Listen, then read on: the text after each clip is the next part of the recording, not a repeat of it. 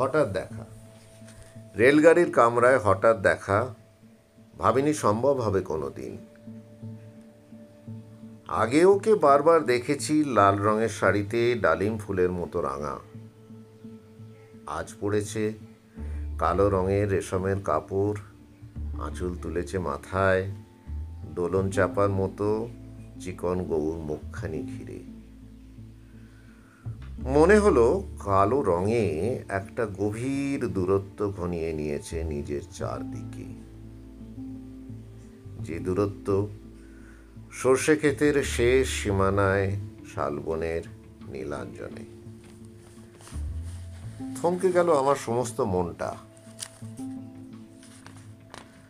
চেনা লোককে দেখলেম অচেনার গাম্ভীর্যে।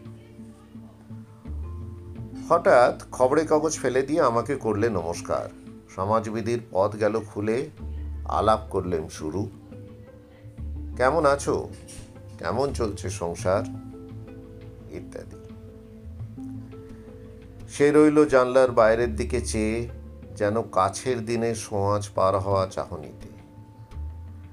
দিলে অত্যন্ত ছোট দু একটা জবাব, কোনোটা বা দিলেই না। বুঝিয়ে দিলে হাতের অস্থিরতায় কেন এসব কথা? এর চেয়ে অনেক ভালো চুপ করে থাকা। আমি ছিলাম অন্য বেঞ্চিতে ওর সাথীদের সঙ্গে। একসময় আঙুল নেড়ে জানালে কাছে আসতে মনে হলো কম সাহস নয়। বসলুম ওর এক বেঞ্চিতে।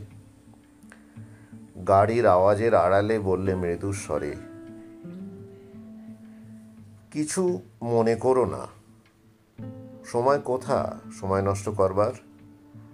আমাকে নামতে হবে, পরের স্টেশনেই দূরে যাবে তুমি। দেখা হবে না আর কোনো দিনই। তাই যে প্রশ্নটার জবাব এতকাল থেমে আছে, শুনব তোমার মুখে। সত্য করে বলবে তো? আমি বললাম বলব। বাইরের আকাশের দিকে তাকিয়েই শুধলো।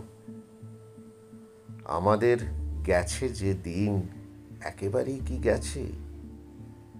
কিছুই কি নেই বাকি? একটুকু রইলেম চুপ করে।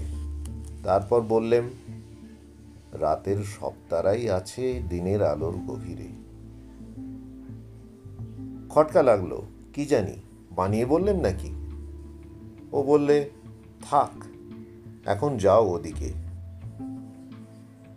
সবাই নেমে গেল পরের স্টেশনে। আমি চললেন একা।